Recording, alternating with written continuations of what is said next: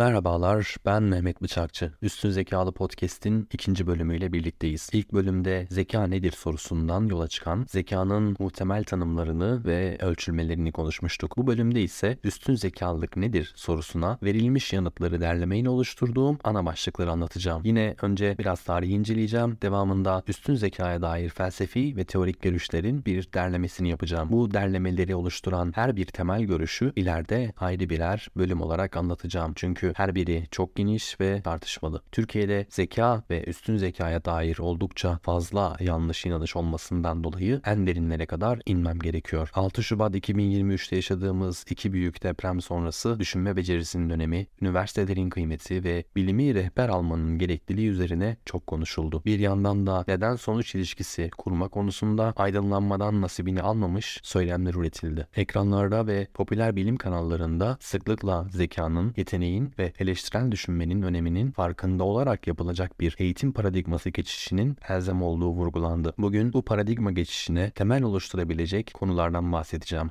Hadi başlayalım.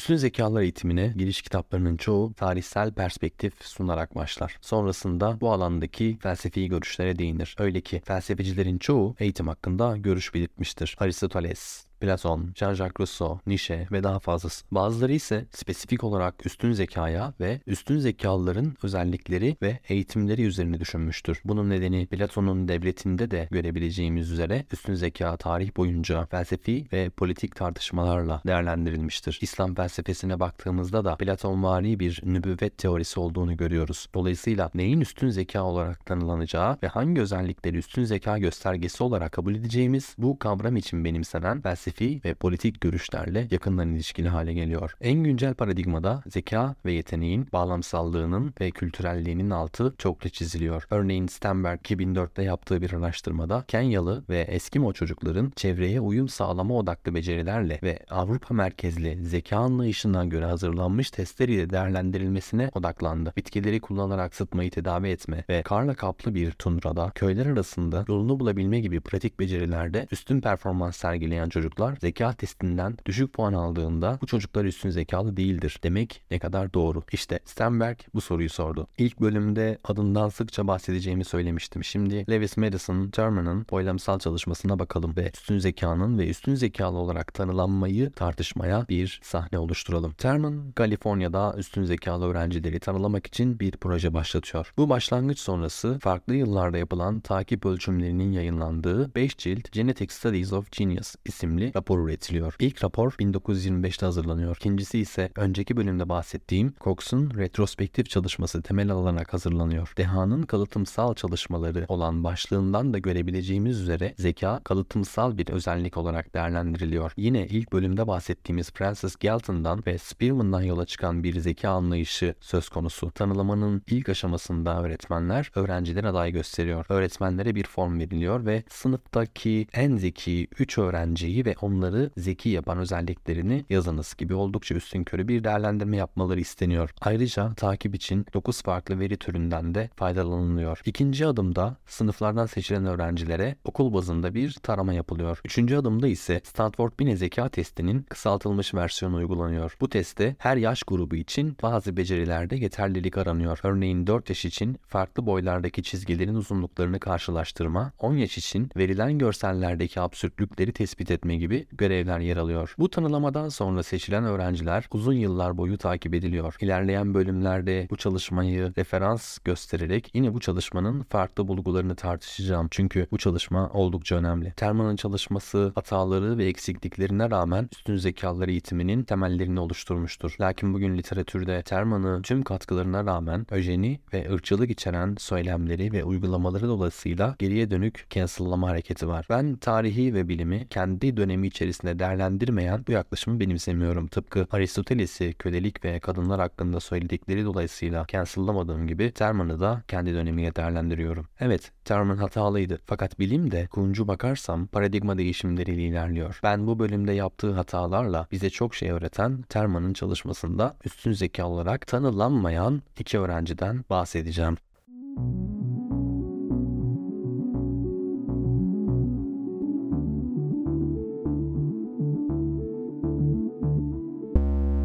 Shockley, Terman'ın kriterlerine göre yeterince zeki olmadığı için üstün zekalı olarak tanılanmıyor. Fakat Caltech'te lisansını MIT'de doktorasını bitiriyor. Transistörün geliştirilmesinde önemli katkılar sağlıyor. Dahası 1956'da Nobel Fizik Ödülünü kazanıyor. Tarihsel denk gelişleri sevdiğimi söylemiştim. Buradaki denk geliş ise oldukça ilginç. Transistörle açılan yeni elektronik gelişim çağının başlangıç yeri olan Silikon Vadisi'nin iki kurucusu olduğu söylenir. Bunlardan biri William Shockley, diğeri ise Frederick Terman. Evet, soyisim tanıdık. Frederick Lewis Madison Terman'ın oğlu. Terman tarafından tanılanmayan Jacques Lee, Terman'ın oğluyla birlikte Silikon Vadisi'ni kuruyor. Nobel ödülü alıyor. Tanılanmayan bir diğer isim ise Luis Alvarez. 1911'de doğan Alvarez 1968'de Nobel ödülü kazanıyor. Manhattan projesinde çalışıyor. Albert Einstein ödülünü alıyor ve 1980'de oğlu Walter Alvarez ile birlikte dinozorların yok oluşunun dünyaya çarpan büyük bir asteroid dolayısıyla olduğunu öne sürdükleri Alvarez hipotezini ortaya atıyor. Terman tarafından tanılanmayan bu iki çocuk ilerleyen kariyerlerinde Nobel ödüllü bilim insanları oldular. Literatürde bu iki vaka üzerinden üstün zekaya dair sık sık görüşler üretiliyor. Zekanın ve çabanın yetenek gelişimindeki rolü tartışılıyor. Feynman, ben ortalama zekaya sahip fakat çok çalışan biriyim derken acaba buraya mı değiniyordu? Bu iki kişi Kaliforniya'da, Palo Alto'da doğdukları için yani bilim ve teknolojinin gelişiminin önemli merkezlerinden birinde doğdukları için mi daha başarılı oldular? Ya da Malcolm Gladwell'in Bill Gates, Warren Buffett, Tiger Woods için öne sürdüğü onların iyi ebeveynleri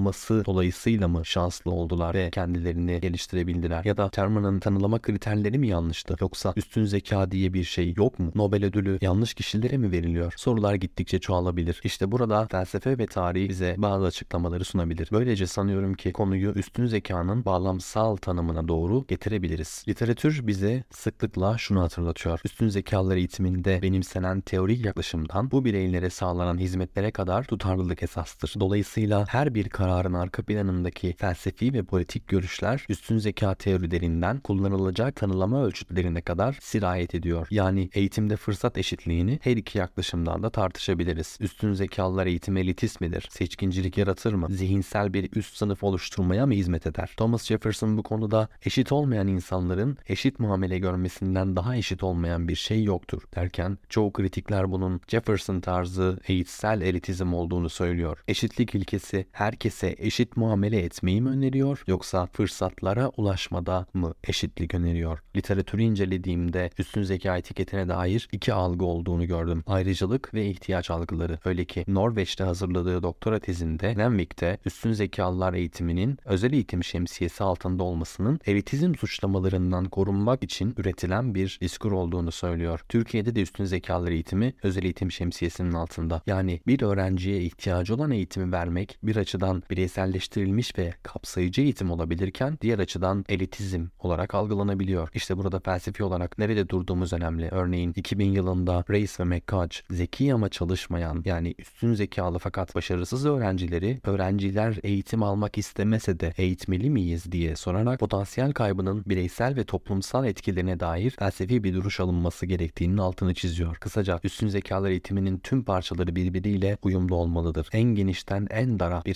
sınıflama yapacak olursak felsefi temeller, teorik temeller, tanılama modelleri, tanılama süreçleri, eğitim süreçleri ve eğitimin değerlendirilmesi süreçleri. Üstün zekanın ne olduğuna dair anlayışlarımızda bunlar hem girdidir hem de çıktıdır. Peki tüm anlayışımızı derinden etkileyen temel görüşler neler?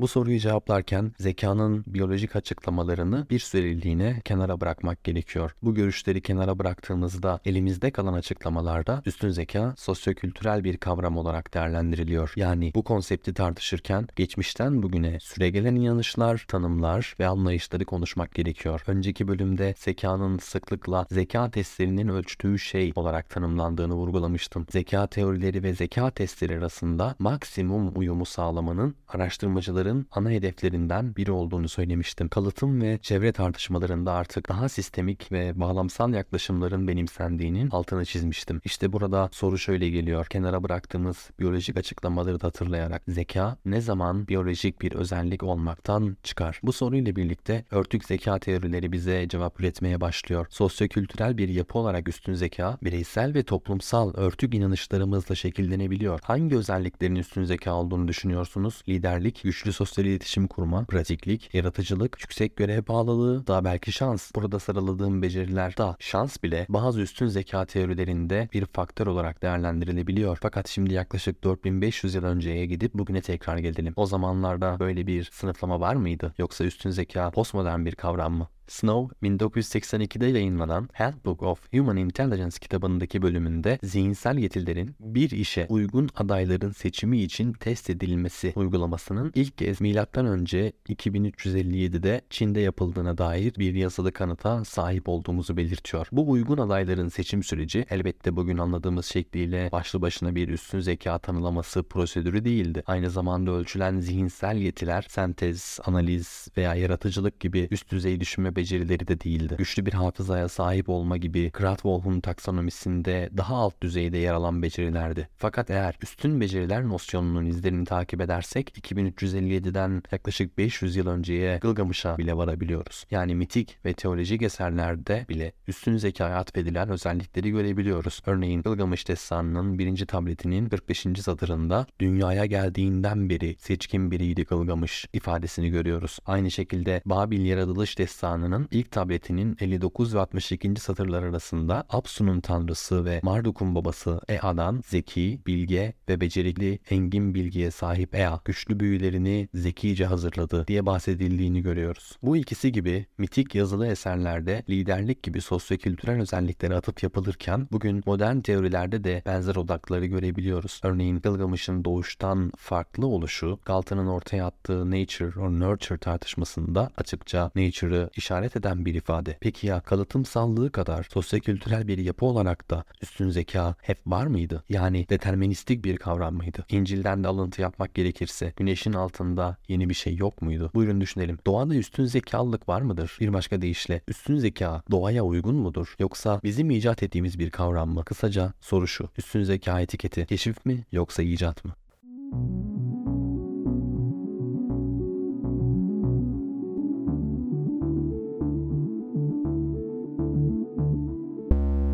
Borland gibi üstün zeka araştırmacıları Foucault'un Hapishanenin Doğuşu, Disiplin ve Ceza kitabından yola çıkarak üstün zekanın zihinsel gücü yönetme ve kontrol için bir araç olarak kullanılmak amacıyla icat edildiğini söylüyor. Foucault'dan alıntı yapacak olursam, özgürlükleri keşfeden aydınlanma çağı disiplinleri de keşfetmiştir. Yani aydınlanmanın sloganlarından sapere aude bize aklını kullanmaya cesaret et derken aynı zamanda kontrol edilmesi gereken bir gücün ortaya çıktığını da söylüyor muydu? Öte yandan ise Gılgamış'a ve Babil yaratılış destanında bahsedilen üstün zekayı çağrıştıran ilkel kanotasyonlar üstün zekalılığın doğal olarak var olduğunu bizim doğru zaman geldiğinde bu kavramı keşfettiğimizi düşündürüyor. Bu realist görüş destanlarda bahsedilen üstünlüğün a priori olduğunu iddia ediyor. Bugün bir çan eğrisi üzerinde IQ'nun normal dağılımını gösteriyorsak bu realist ontolojik görüşle temellendirilebilir. Gauss'un doğadaki normal dağılımı formülize ettiği 1809'da yayımlanan Gök Cisimlerin Hareketleri kitabında bu dağılımın normal olduğu söyleniyor ve doğal olduğu söyleniyor. Aydınlanma öncesinde de olan ve sınıflama yapmaya ihtiyaç duymadığımız zihinsel potansiyel düzeylerini aydınlanma sonrası kontrol için sınıflamış olabiliriz. Yani amacı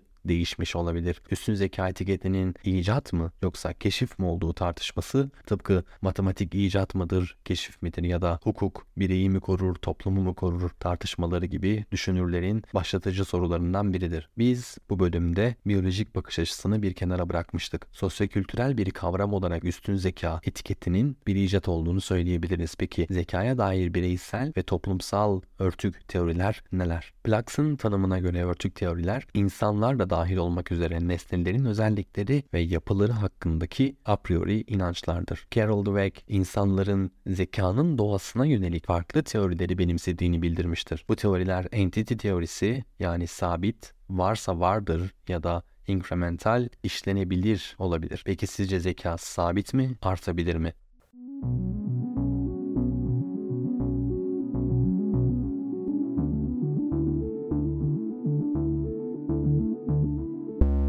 Entity teorisini benimseyenler başarının yetenekten geldiğini savunurken, incremental teoriyi benimseyenler başarının çabayla geleceğini savunuyor. Entity teorisinde hata yapmak yeteneksizlik olarak algılanırken incremental teoride hata bir öğrenme fırsatı olarak değerlendiriliyor. Felsefecilerin üstün zeka hakkındaki görüşlerine bakalım ve büyük zihinler ne demiş onları inceleyelim. Aristoteles gibi antik Yunan felsefecileri çoğunlukla zekayı doğuştan gelen bir özellik olarak görüyor. Örneğin Sokrates üstün zekayı negatif özelliklerle ilişkilendirip demonik bir yapı olarak ifade ediyor. John Stuart Mill gibi felsefeciler üstün zekalar eğitimini destekleyici görüşler üretiyor. Bu arada şunu belirtmek gerekiyor. John Stuart Mill'in babası James Mill de bir felsefeci. Oğlu doğduğunda ondan bir dahi yapacağım diyor. Eğitimini kendisi üstleniyor. Malcolm Gladwell'in içine doğmak anekdotlarıyla bağdaştırabiliriz. Yukarıda Bill Gates, Warren Buffett ve Tiger Woods'tan bahsetmiştim. Ayrıca Cox'un retrospektif çalışmasına baktığımızda John Stuart Mill'in IQ'sunun 200 olarak tahmin edildiğini görüyoruz. Bu bölümü toparlayacak olursak üstün zekalılar biz onları fark etmesek bile hayatlarına devam ederler. Sevgiliniz, babanız, komşunuz üstün zekalı olabilir. Zikler'in ortaya attığı üstün zekanın sistemler teorisi net bir üstün zeka tanımı doktrin etmez. Bunun yerine pragmatik bakarak yeteneğin performansa dönüşmesini önceler. İnkremental görüşü benimser. Yani ölçüldükten sonra geliştirilmesi için destek sağlanmadığı sürece IQ testin benimsediği zeka tanımına göre sonuç üreten bir testten çıkan sayıdan ibarettir. Shockley ve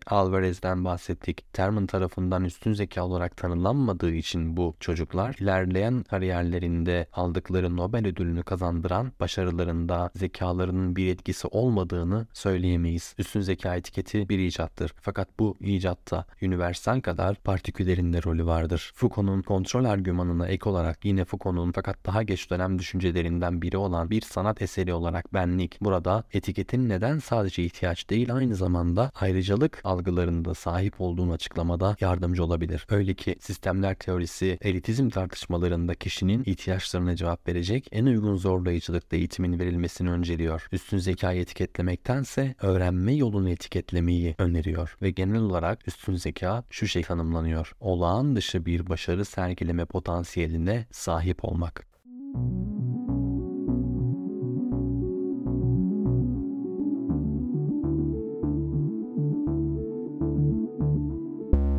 Bir sonraki bölümde üstün zekanın tarihini konuşacağız. Enderun'dan, yine Terman'ın araştırmasından, Sputnik'ten, Marland raporundan, 21. yüzyıl becerilerinden bahsedeceğiz. Görüşmek dileğiyle.